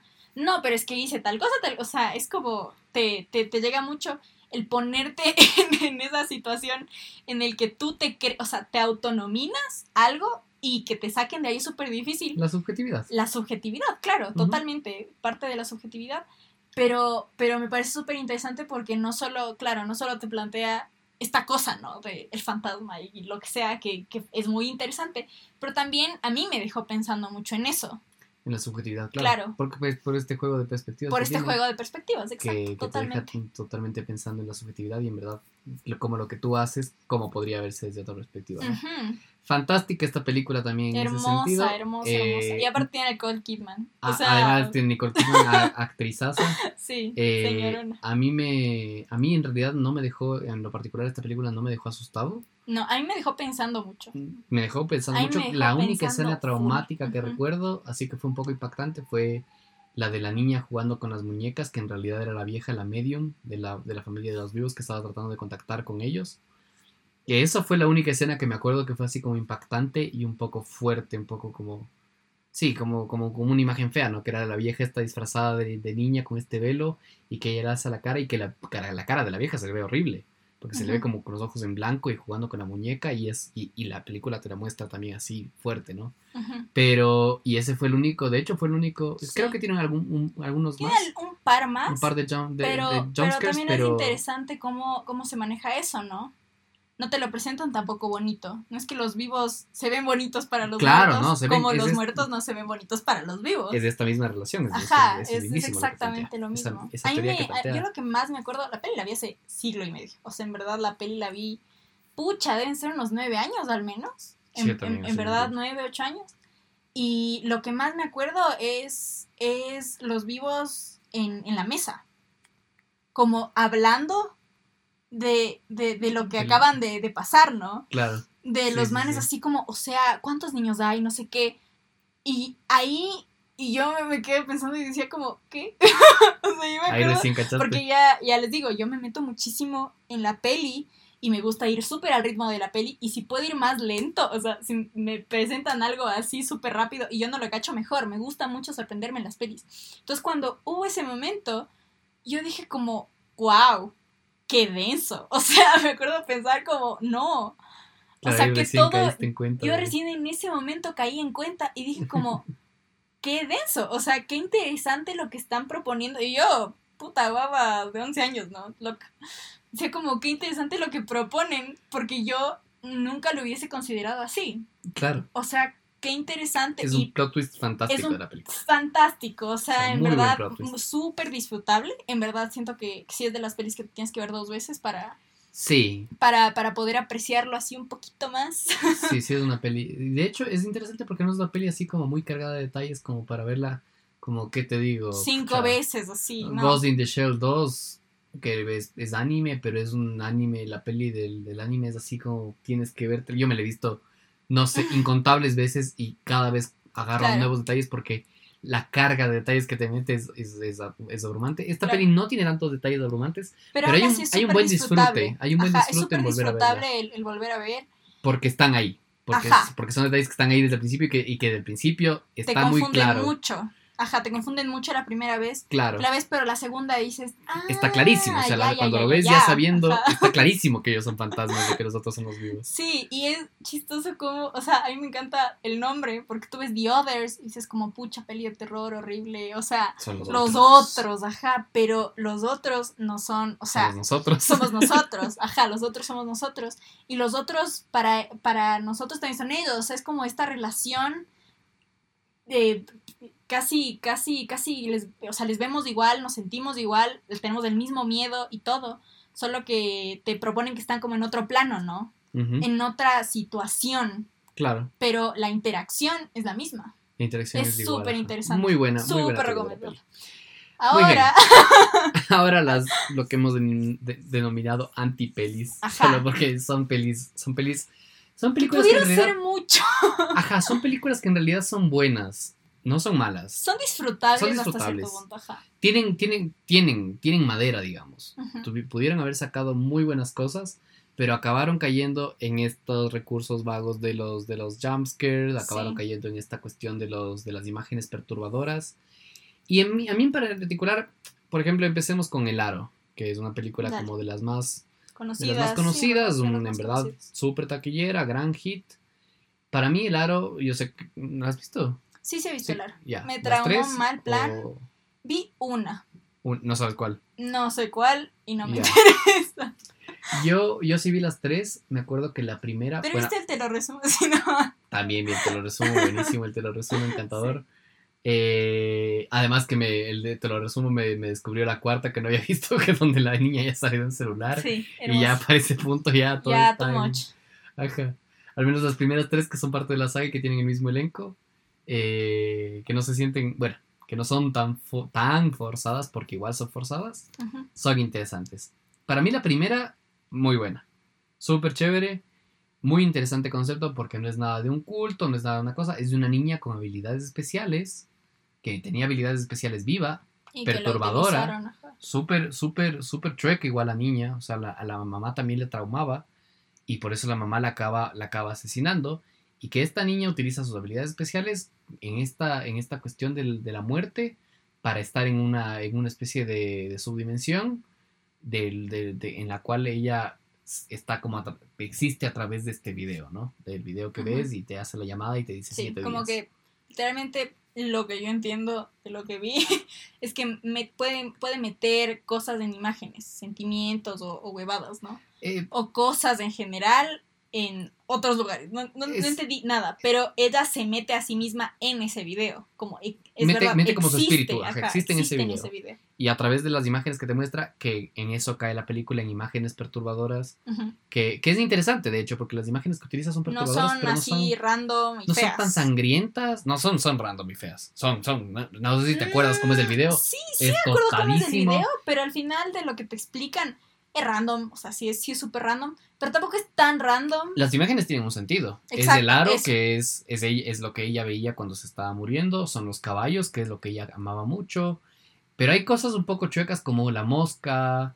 eh, La señora peinándose. La, la, la señora peinándose tiene sentido, es la mamá de ella peinándose y es, la- y es quien acaba matándola a ella y que siempre tuvieron una relación un poco extraña. Sí. Eh, pero hay una co- como la mosca, la escalera, la silla dando vueltas eh, y vainas así que son imágenes un poco random y que eh, acuden a eso, ¿no? El, el- el recurso que utilizan es, es causarte este como incertidumbre, este de qué está pasando, qué, qué, qué estoy viendo, qué es esto y, y un poco me perturba y un poco y un poco trato de encontrarle sentido, pero y, y ahí tiene un poco de sentido, pero no le hallo el sentido y te tienen en ese desconcierto y con eso como que te, te, te perturban y después te llega la llamada de los siete días. Y otro recurso que utiliza es eh, la- las imágenes también impactantes que son las caras deformadas de la gente que se muere, que también es otro recurso como para asustarte, que, que digo como bueno, es un recurso Medio se justifica, digamos. medio se justifica, es medio interesante. También la, eh, la imagen de ella, ¿no? Esta niña, una niña igual, es el recurso de, de- de los niños, eh, con la piel que, que parece ya toda muerta y el agua y, que, y cómo se mueve ella, que es todo Ujú. así como, como feo, ajá, inhumano, digamos. Entonces utilizan este recurso y por ahí ya va presentando en realidad las malas cosas de la película, el uso de estos recursos. Pero la historia es, es buena, la historia es interesante porque se trata de esta niña con poderes especiales que, que se mete en este video y que a través de, de este video existe y donde se jala, y en lo que se jala la mayoría de películas de terror, es que es este fin del, del, del, del, del mal, ¿no? Que es simplemente matar gente. Es, es simplemente es, es o cobrar venganza eh, contra gente random. O, y por eso a mí, esa- a mí las pelis que, que tienen eso no me gustan. The Others o El Aro, eh, perdón, The Others o, o El Orfanato, Orfanato. no tiene eso. Tiene un sentido el por qué los espíritus hacen lo que hacen. En El Aro, en, en, en The Woman in Black, en Darkness, en, en El Pucha. Conjuro, en, en, en todas estas De otras actividad pelis. paranormal. En actividad paranormal, los espíritus matan porque o es un culto que quiere hacer un sacrificio, o es, o es simplemente. Un o, en, o en demonio que todas ma- las. quiere matar. O, o en todas las, también las, las, ¿cómo se llaman? Las slasher, es ajá, Jason, Freddy, son Es simplemente este- manes que quieren ajá. matar gente. Y eh, se vuelve una cosa aburrida porque entonces no tiene sentido, o sea, pierde, pierde sentido, pierde Claro. condumio, como le digo yo. pierde fuerza. Entonces el aro tiene esto, cae en esto de los jumpscares, cae en estas Full. imágenes fuertes, pero es una ima- pero te- aún así te cuento una historia interesante. Y además de esto, ¿no? Que también, bueno, eso ya es forzado porque viene la segunda y la tercera, que es que en verdad la niña lo que buscaba era una madre que la cuide. Y la madre se acaba volviendo Rachel, creo que se llamaba la chica, eh, que acaba cuidándola y así acaba cerrando como el, el- el- El ciclo. el ciclo de este espíritu maligno. The Woman in Black, que es otra peli que en cambio Are no ha visto, Sí, yo no eh, es una peli con un muy buen elenco, que tiene a Danny Radcliffe, tiene a, bueno, tiene algunos actores, eh, Perdón. tiene algunos actores muy buenos, pero, y es una peli de terror igual interesante, la historia que te cuentan es muy buena, pero cae en esto de los jumpscares durísimo. O sea, la Mal película plan. es todo. Yo solo vi el tráiler y es así como. ay, Ajá, todo el terror de la película es. La historia que te cuentan es, es interesante. No recuerdo bien, de hecho, la historia, pero me acuerdo que era buena. pero todo el terror de la peli está basado netamente en jumpscares y imágenes fuertes y, y cosas que te, que, que- que te perturban. Cambios bruscos de la imagen, cambios bruscos de la música, que te hacen, asu- que te hacen saltar y ya está. Y no tienen nada más atrás. Entonces. Sí, fue así como, me, qué, qué desperdicio de tiempo porque solo me hicieron saltar un buen rato, o sea, Sí. no hay más.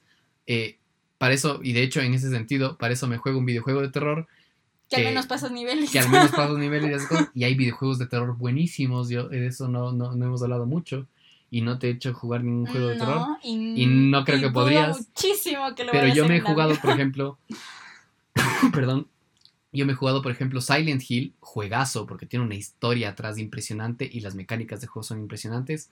Y, y los Silent Hill diferentes, Silent Hill en PlayStation 1 es de una manera, Silent Hill 2 es mi favorito, y después jugué Silent Hill en Nintendo Wii, y Shattered Memories es, es, es, es excelente, o sea, cómo utiliza el recurso además de la consola, que recibas una llamada y te tengas que poner el control en la oreja para escuchar la llamada. Wow. Ah, sí, es feísimo. Y, y las cosas, el, el tipo de terror que maneja la historia que hay detrás de lo que, de lo que estás viviendo, muy bacán. Y un juego de terror cae en esto de los jumpscares, lo utiliza, pero es mucho más interesante porque es interactivo. Entonces, Al menos puedes reaccionar y pegarle. claro, de hecho a veces, o uff, uff, este juegazo, ¿cómo se llamaba? Eh, que era de tomar fotos, Fatal Frame.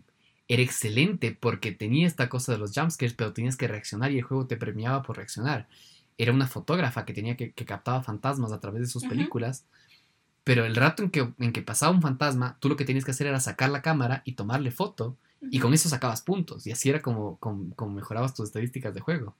Qué chistoso. Entonces, esos en los juegos digo como bacán que gusten los jumpscares, porque al menos es un poco interactivo. Pero una película que me haga pasar saltando, meh. Y finalmente, nuestra tercera antipeli, Que la vimos ayer. que la, vi- la volvimos, la, la volviste Bueno. a ver ayer y yo la vi por primera ahora vez. les voy a contar entonces un poco Sí. la historia de. Bueno, mi historia con esta peli. Mi historia con Darkness.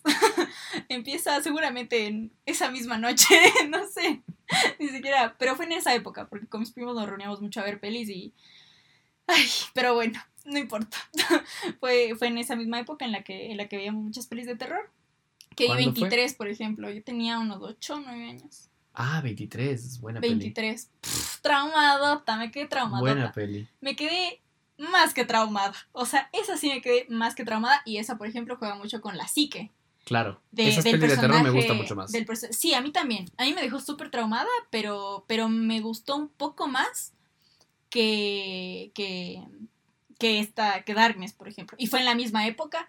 Y 23 lo que tenía, pequeño inciso de 23, es que me, me dejaba mucho el, el, el comportamiento de él. O sea, eran imágenes fuertes, pero de él. O sea, no de un fantasma, no de otra cosa, sino él en su vida y cómo se comportaba y cómo reaccionaba.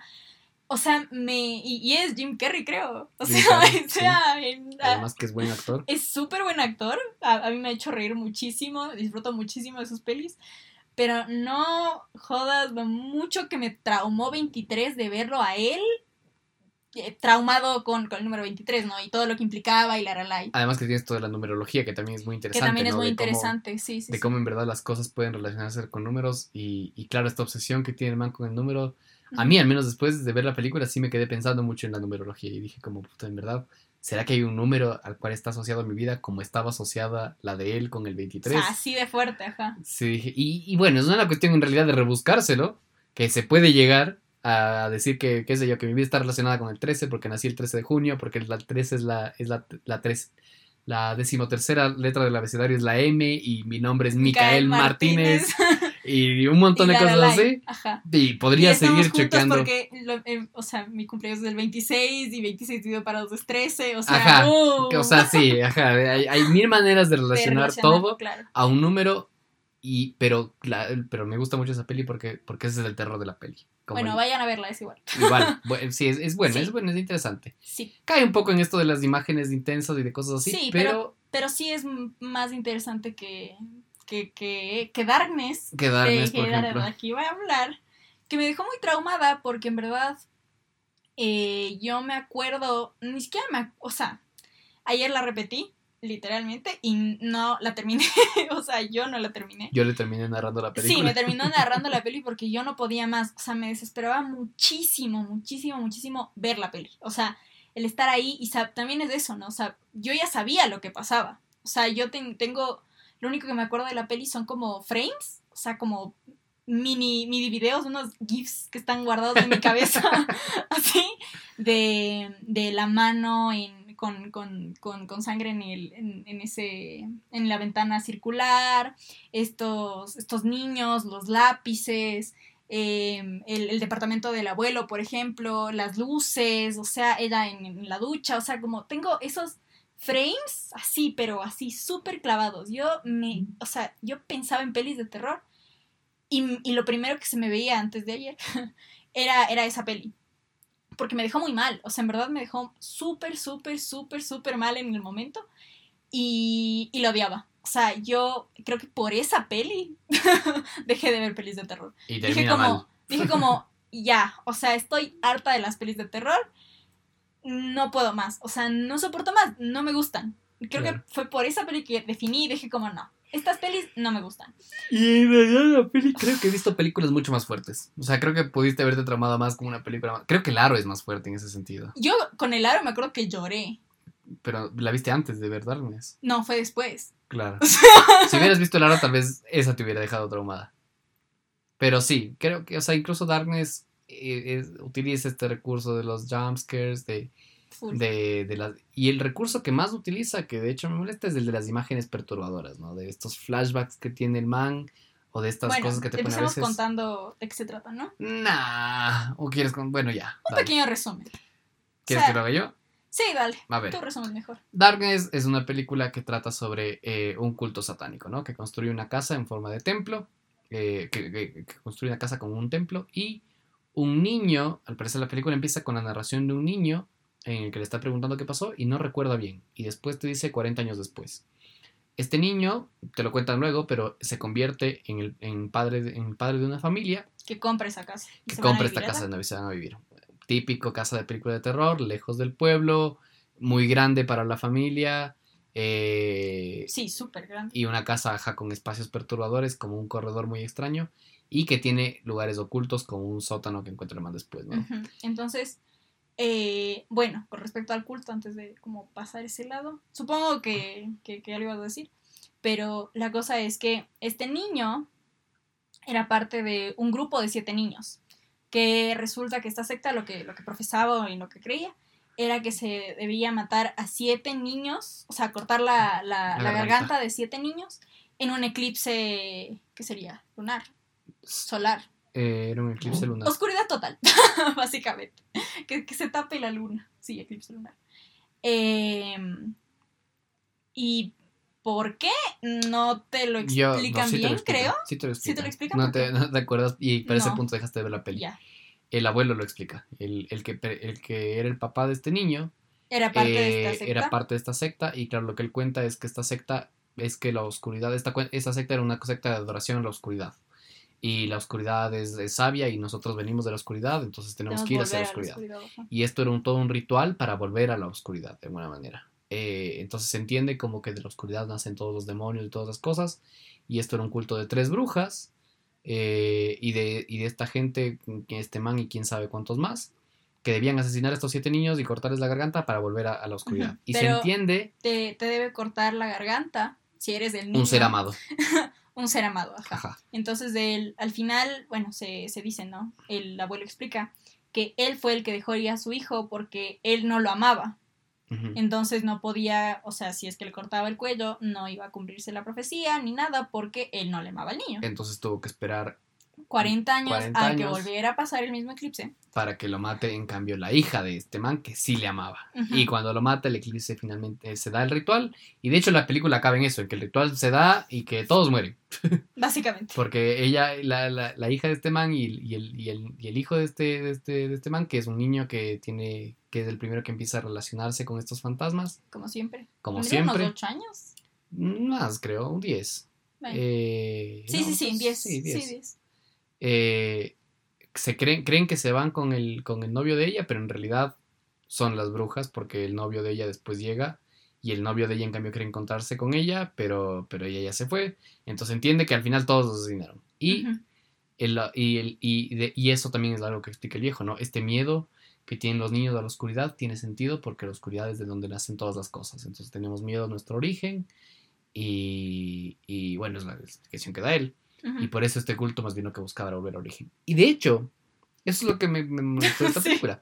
Esta historia de este culto y de, y de la filosofía que profesan y de, y de qué fue lo que pasó en el, en el ritual anterior y por qué ahora se da de nuevo, Tanto, o sea. puede ser una historia muy interesante. interesante. O sea, en verdad me O deja al menos como- mucho más interesante que, Que lo que fue. la, que, te- que la forma en la que te contaron, porque la película es una hora y un poco más. No, son una hora 45 minutos en total. La, hora, la película dura una Ujú. hora y 40, pero digamos que, no recuerdo exactamente a qué punto, pero digamos que a la hora y 20 es que te lo definen, te lo dicen, dicen, ajá. todo, o a la hora, tal vez. Ya, digamos que los últimos 40 minutos son el rol otro. Pero a la hora, hora y 20 te definen, te, te cuentan qué es todo lo que pasó, ¿no? Y ahí, ahí como, que, como que entiendes un poco, y, y no te dan muchas pistas antes tampoco, pero ahí ya te explican de qué va todo esto, digamos, de que, quiénes son estas tres viejas y, y- y- y qué es lo que pasa con la oscuridad y tal. Pero todo lo anterior son apariciones de los niños, la llamada random que le dan a ella, el agua que sale oscura, las luces que titilan y al niño que se le van los lápices debajo del- del- De la del- cama. de la cama y que dibuja a estos niños porque el niño dibuja a los otros niños y que los dibuja con un rayo en el cuello y el papá que empieza a enloquecer, que es otro detalle muy bacán, Sí. Que el papá, el al ser uno abuelo, de esos niños, ajá. el papá al ser uno de estos niños tiene traumas y poco a poco empieza a, a rayarse más a medida que se acerca el eclipse. Y el abuelo, o sea, el papá del papá, el, el- el abuelo del niño, digamos, del, del- del niño que, que tiene los lápices del, del chiquito, pero lo que es el papá del... del, del uy, ya me rayé. Nos rayamos horrible. El, el- si me acordaron los El nombres. niño que se perdió. No, el, niño, el papá el del niño que, se perdió. sobrevivió. El papá del niño que sobrevivió eh, es médico y le diagnostica a él, no me acuerdo cómo se llamaba el síndrome. Era, pero era una un síndrome. o sea, un, un síndrome de alucinación. No, es un síndrome que se te van deteriorando las neuronas. Eso, que es real. Entonces él empieza, o sea, los síntomas de este síndrome, porque el mico lo investigó, es que empieza a alucinar y empieza a tener A tener comportamientos. irritabilidad, Irritabilidad, Ya, ya, ajá. ya tener falta de autocontrol. Entonces, e- es perfectamente justificable, digamos, las actitudes que tiene él con este síndrome. Pero, y eso es, eso es también algo que dije que pudieran haberlo explotado más. Muchísimo. Que quizás el man en realidad no tenía este síndrome, sino que era consecuencia de los trauma, traumas ajá. y de la cercanía con el eclipse, que le hacía empezar a actuar así. Pero lo que te muestra la película es cómo el man se va rayando, cómo la mujer Claro, va... y tú asumes porque una vez la hija mencionó que tiene el síndrome. De y- hecho. Ajá, como lo mencionan una vez, cuando en verdad pudieron, pudieron ir, ir mucho más allá. Y pudieron darle, que sea una vez, pero que sea mucho más realzada la importancia del, del- Claro, del síndrome, ¿no? Como, y, y es algo que también dice el papá, ¿no? Dice como, pucha, la man, o sea, estamos pensando por nuestros hijos, pero ¿quién piensa en mí? Claro. ¿Por qué no realzar un poquito más de eso? Porque claro, hubiese hubiese sido súper interesante cómo él se siente incomprendido al tener una enfermedad mental, que también él piensa que tiene una enfermedad mental. Ajá, y de hecho eso hubiese sido un plot twist muy interesante, porque en cambio satanizar esta enfermedad mental creo que hubiese estado mal. Claro, obvio, pero, pero claro, él dice como, pucha, todo bien son nuestros hijos, pero, pero ¿y mi salud cuándo? O sea, ¿por qué nadie piensa en mí? Que también digo como, bueno, un poquito victimista en el momento en el que lo dijo específicamente, pero sí es un tema súper interesante. Claro. ¿Qué pasa cuando, cuando, cuando una persona con enfermedades mentales tiene hijos y esa persona necesita ayuda? ¿Cuál, e- cómo, ¿Cómo maneja las cosas? Pudieron Que- irse ahí a una cosa mucho más realista y súper interesante Que la y familia. la en ese dejan ahí sentido- botada. Y además la familia en ese sentido es un desastre. O sea, O la sea, mujer. Es un, o sea, un, un- un- una crianza tan cuestionable. O sea, el niño, el niño, el bebé de 10 años aparece con moretones cada con, noche. con llagas. con en llagas en el cuello.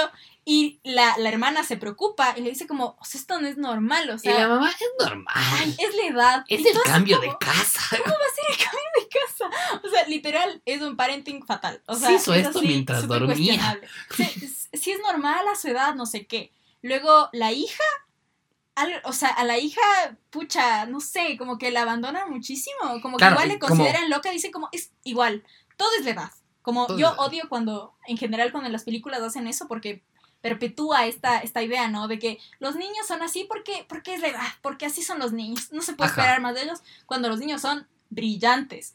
Los adolescentes, igual, el, un- una, se tiene la, la, la mala concepción de que los adolescentes tienen mala relación con sus padres cuando no es así, en verdad es muy, hecho- muy, muy bajo el porcentaje de adolescentes que tiene mala relación con sus padres. Y de hecho, todas las malas y- y se trata como, como súper normal. O toda sea, la mala es- eh, se normaliza mucho y se normaliza Claro. porque porque en realidad la- la- lo que se vi- lo que se vivencia en la adolescencia de una mala relación con los padres no es más que un reflejo y consecuencia de, De la- cómo de cómo los padres malcriaron a sus hijos ma- claro, y manejaron la primera infancia. y, y, y, y- y lo puedo decir de, de- de primera mano o sea yo en toda la en la buena crianza que tuve tuve broncas con mi madre y con mi padre y, y son consecuencia de los errores que ellos cometieron en la crianza entonces se normaliza esto de que en la adolescencia es una edad difícil La se edad ponen complicados burro. y la edad del burro, que en realidad es solo reflejo de, de los errores que han cometido los padres en la crianza de sus hijos. y, y que siguen cometiendo, porque claro, es el- al, al meterse la idea de que es la adolescencia, los padres se quitan un poco, ¿no?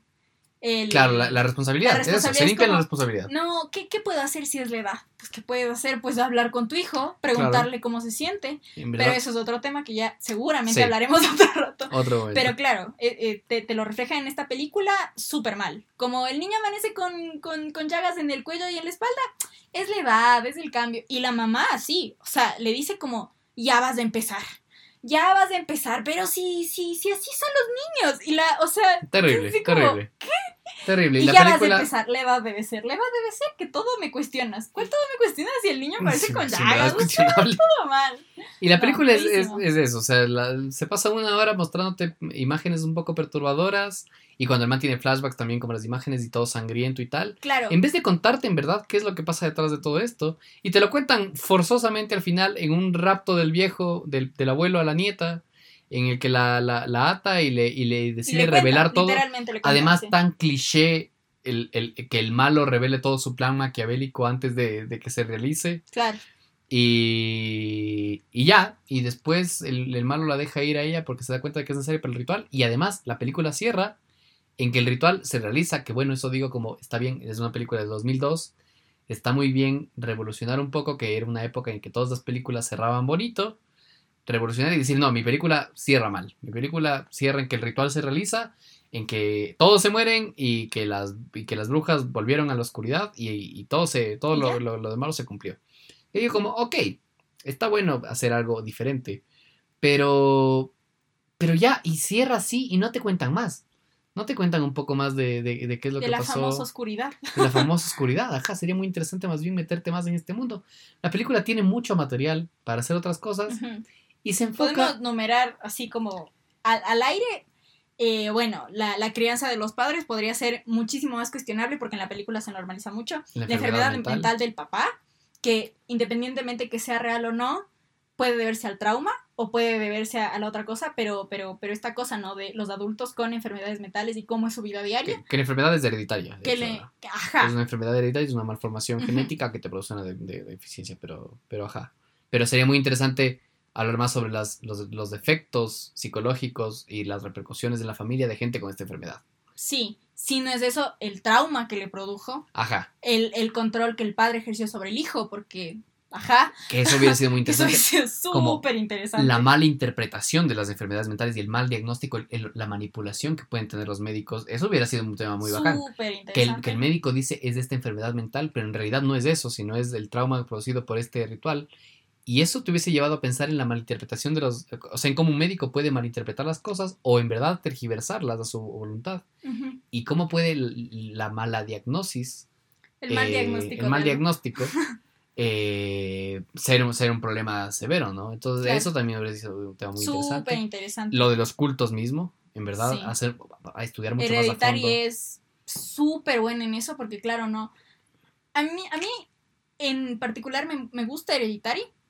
No me fascina Her- Hereditary, pero puedo ver que es una muy buena peli de terror. No me la repetiría porque me traumó mucho, pero me la, la vería con mucha cautela, por decirlo de alguna manera, porque en verdad te lo manejan súper bien. O sea, es un, o sea, hay un culto súper bien construido y en el momento en el que se descubren las cosas, no pasa de una manera tan irreal. A mí lo que me frustra de algunas pelis de terror es que uno empieza a investigar y ya descubre todo y de ahí parte. Cuando al final un culto sí se preocuparía un poquito más de ese tipo de cosas, ¿cachas?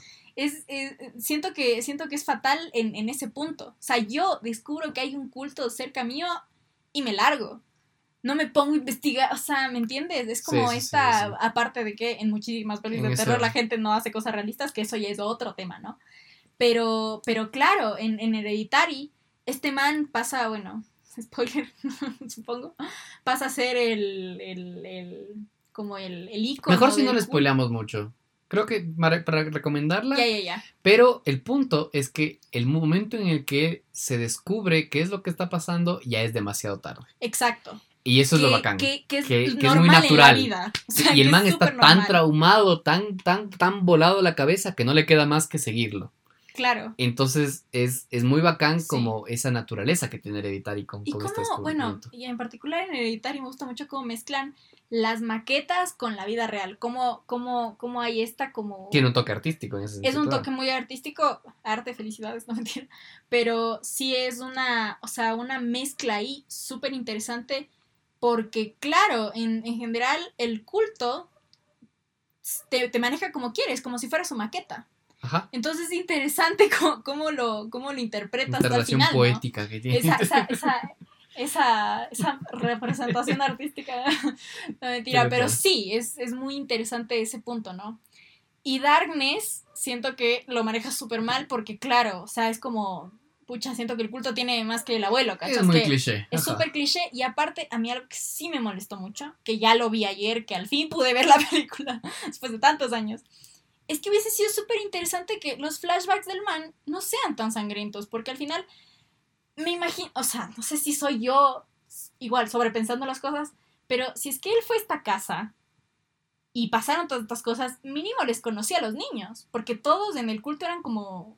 O sea, en un culto son No como no súper unidos y la, la, la, No te aclaran mucho. no te lo la aclaran mucho, Pero, pero hubiera sido interesante que te aclaren. yo que, que- ajá, que te lo aclaren, que si eran totales desconocidos. Pero yo hubiese preferido que sean como todos amigos de toda la vida y que a todos les iban a matar, ¿cachas? Claro. Y que estas imágenes, estos flashbacks que él tuviera de ese momento traumático no fueran de estos niños macabros, porque para él no eran niños macabros, para él eran o sus amigos o niños X. Entonces sí me, sí me, sí me frustra mucho como, Sí. como esa concepción tan errónea. Porque al final, si él se acordaba de eso, que acepto mucho que, que la sangre y la la la y la la, y odio cómo me lo presentan, pero lo entiendo. Pero también que tenga estos flashbacks y, y que Que te den un poco a entender, ajá, el, el, el por qué él está volviendo esta locura. Claro, te lo, te, te lo meten Ajá. muy al final y, Y, súper, o sea, ajá, con, Sí. con la intención de que saltes un rato. muy embutido. ajá, Un no. jumpscare ahí X. En cambio, y siento, y de hecho esta película se ve que es totalmente como inspirada un poco, o sea, pues, de hecho con The Shining, El Resplandor. Y, y en ese sentido Stephen King, por ejemplo, las películas que han hecho basadas en Stephen. En Stephen King, las películas que han hecho basadas en, su, en sus novelas no me gustan tanto como las novelas, pero el terror que, él maneja es, es así, está mucho más eh, profundizado, digamos, y una historia mucho más interesante sobre un lugar o sobre, sobre algún, el- algún elemento, digamos, algún espectro, alguna cosa. Pero está muy interesante construida la historia y cuál es de la finalidad de esto y bla, que esta película. Entonces, tenía material como para hacerse una historia Sí, interesante, todo lo que mencionamos. pero Personajes mucho más realistas también. también, Su, o Los sea, personajes muchísimo eran- más realistas. sí, los personajes Eh, eran un poco superficiales. Desarrollo de personaje. No hay No hubo ninguno. nada de desarrollo de personaje. En fin, la película se quedó muy meh. Sí, sí, pudo, Así que- pudo llegar a mucho. Para que vean películas de las cuales sí. no hemos hablado, Pero no queremos spoilers. Mucho bueno Hereditary, la primera. la- deben verla. Súper Hay buena. otra de Hereditary que es Eh, eh, Midsommar. Midsommar. No hemos visto. Es del mismo director o escritor o algo así, no estoy segura. No hemos visto. Pero. Nos lo recomendó, te lo resumo. Y, y Films. Teníamos que verla. Pero Está la recomendamos top 10 también. De 2019 de mil personas, o sea, en Sí. Y es, bueno, lo que ellos mencionan que nosotros no podemos, es que es muy interesante cómo usualmente el, el terror se desarrolla en lugares oscuros, ¿no? Y aquí es todo claro, y es esa claridad la que te hace como... La que te como ajá, como, como la que te incomoda. Ajá. Como que, como, bueno, yo pienso y digo, ¿cómo me pueden sorprender y cómo me pueden asustar si todo está claro? Y usualmente es eso lo que, lo que nos da miedo, ¿no? Que algo Que, no sepamos lo que está Claro. pasando. Pero bueno, esa es una. Eh, igual de cultos, igual que, bueno, no igual que Hereditary, pero ajá. pero Las dos súper buenas, Hereditary y Midsommar. De ahí, eh, Somnia, que Es otra Uf. película que trabaja la, la- la- Bueno, las dos películas que vamos a recomendar, de hecho, tienen a los, utilizan a los niños. sí, Somnia trabaja mucho más la perspectiva de un niño y como la imaginación de un niño. Súper bacán, porque se trata además de los sueños. Tiene este toque de fantasioso de que los sueños de un niño se hacen físicos. eh, y no diré más.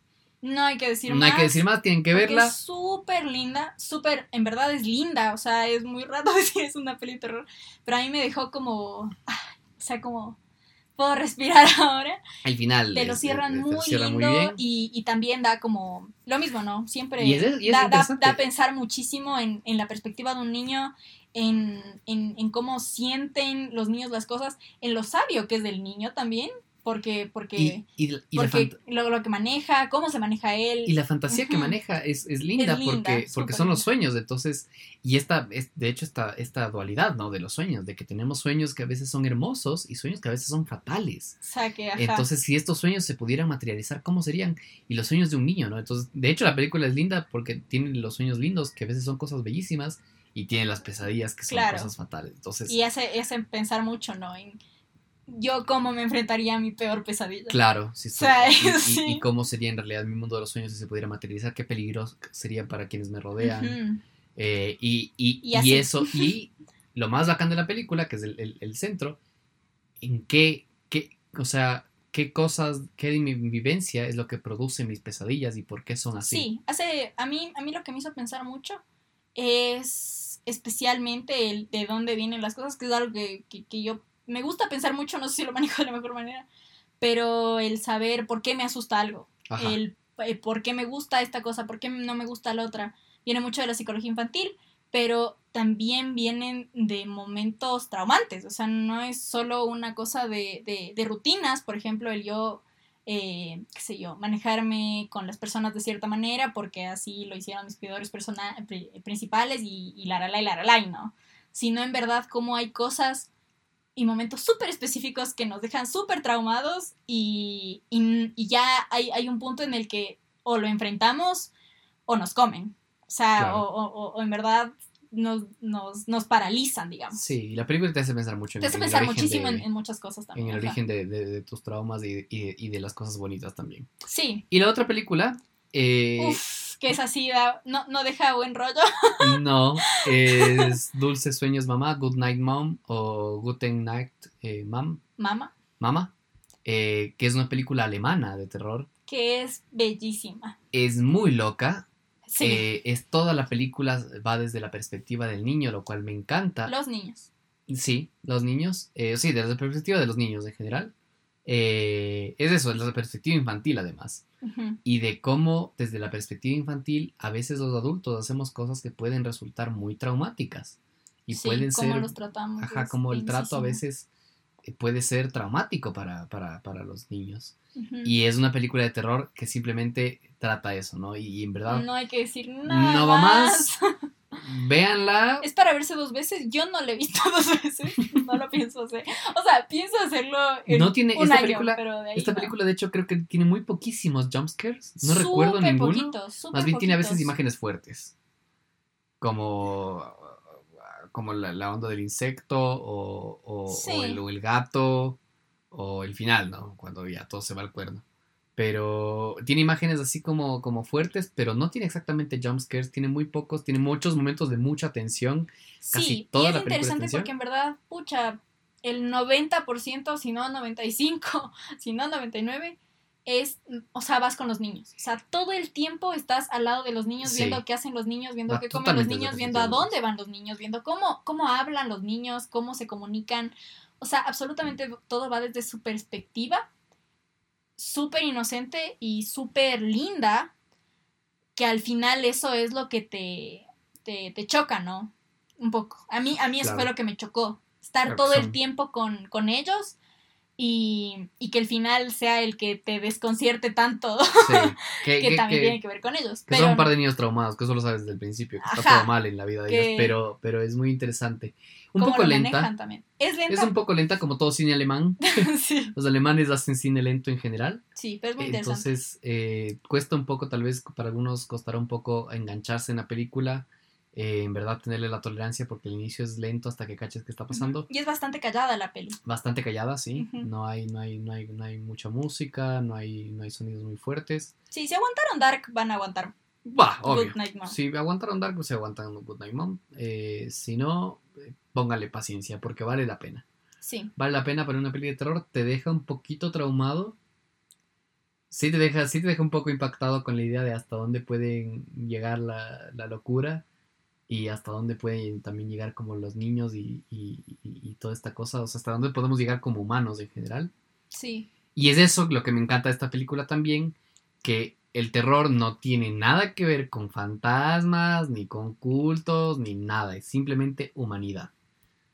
Máxima Que es lo más real, usualmente. que es lo más real y que es Sí, lo y lindo lo que más da, bueno, en lo personal, a mí lo que más me da miedo. que de hecho eh, es lo que digo como bueno si vas a hacer una película de terror la idea es que la gente se quede aterrada qué mejor que aterrarlos Con, Con algo cosas muy reales. posible, ajá. ajá, con cosas muy posibles es, es como me parece el terror más más apropiado si en verdad tu intención es esa no si en verdad tu intención es si te gusta el terror porque te deja como perturbado y si haces terror como para perturbar qué mejor que hacerlo con algo sumamente cercano Alemán, y real tocho. y alemán en fin perdonen este programa tan largo Uf, uf, sí, Vamos una hora pasamos, 35.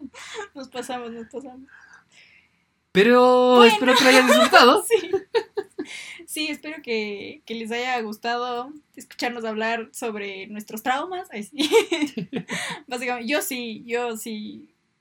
Mm, No sé si pueda dormir hoy porque ya me acordé de todas las películas de terror que he visto. Pero, pero es muy interesante. Es un, es un género, ya les digo, hay muchos puristas cinéfilos que dicen que no es un género y que no se merece que, que se llame género. Pero yo, eh, desde mi, mi repulsión casi a pelis de terror, puedo decir que sí es un género y que se le puede explotar muchísimo y que también se puede disfrutar muchísimo. Y no, yo en lo personal tengo algo en contra de, de los jumpscares, pero si a ustedes les gustan los jumpscares, todo bien también. Al final, cada cual consume lo que le gusta. Y, y, y bueno, si les gustan los jumpscares, Disfruten estas películas. las que, las que dijimos que no. Disfrutarán de The Woman in Black, disfrutarán de El Aro y de Darkness. Y bueno, si, si, si están un poco con nosotros en esta idea, pues bueno, eh, vamos a repetir un poco las pelis. Eh, hablamos del orfanato, de The Others, eh, también de Hereditary, también hablamos un poco de la monja que está en medio, digamos, La monja y- todo el universo del conjuro. está eh, súper en medio. en verdad. No, no, no. O sea, abusan un poquito de los jumpscares, pero también la historia está un poquito más interesante que, que The Woman in Black Sí. o, o Darkness. En verdad está muchísimo más interesante que Darkness. Y Somnia. Somnia, eh, Dulces Sueños Mamá, eh, ya dije Hereditary y Midsommar. Básicamente esas son las recomendaciones del día de películas de terror. Así es. Ni nada. Y ya. el programa. Sí.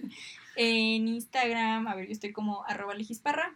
Yo estoy como arrobas, arroba micabus.marbo. Eh, bueno, supongo que quedará mejor ver en la descripción cómo se escribe. Y nada, eh, comenten, díganos, dennos Sí, feedback, coméntenos. Si les gustó más un programa un poquito más largo, pues bueno. En verdad, Ajá. es va totalmente de qué tan habladores estemos, entonces Sí, sí. Tenemos mucho de qué hablar, en verdad. Nos costó nos costó muchísimo contenernos y se nota. Así que bueno, espero re- retroalimentación de los que nos escuchen y Y cuéntenos su opinión de las películas de terror. Si tienen películas de terror que recomendarnos, al menos yo sí las veré con gusto. Tal vez la Ale no le cueste más. no creo. Pero nada, convérsenos, Sí. interactúen. Y ya nos veremos en una próxima ocasión. Besitos, besitos, chao, chao. Chau, chau.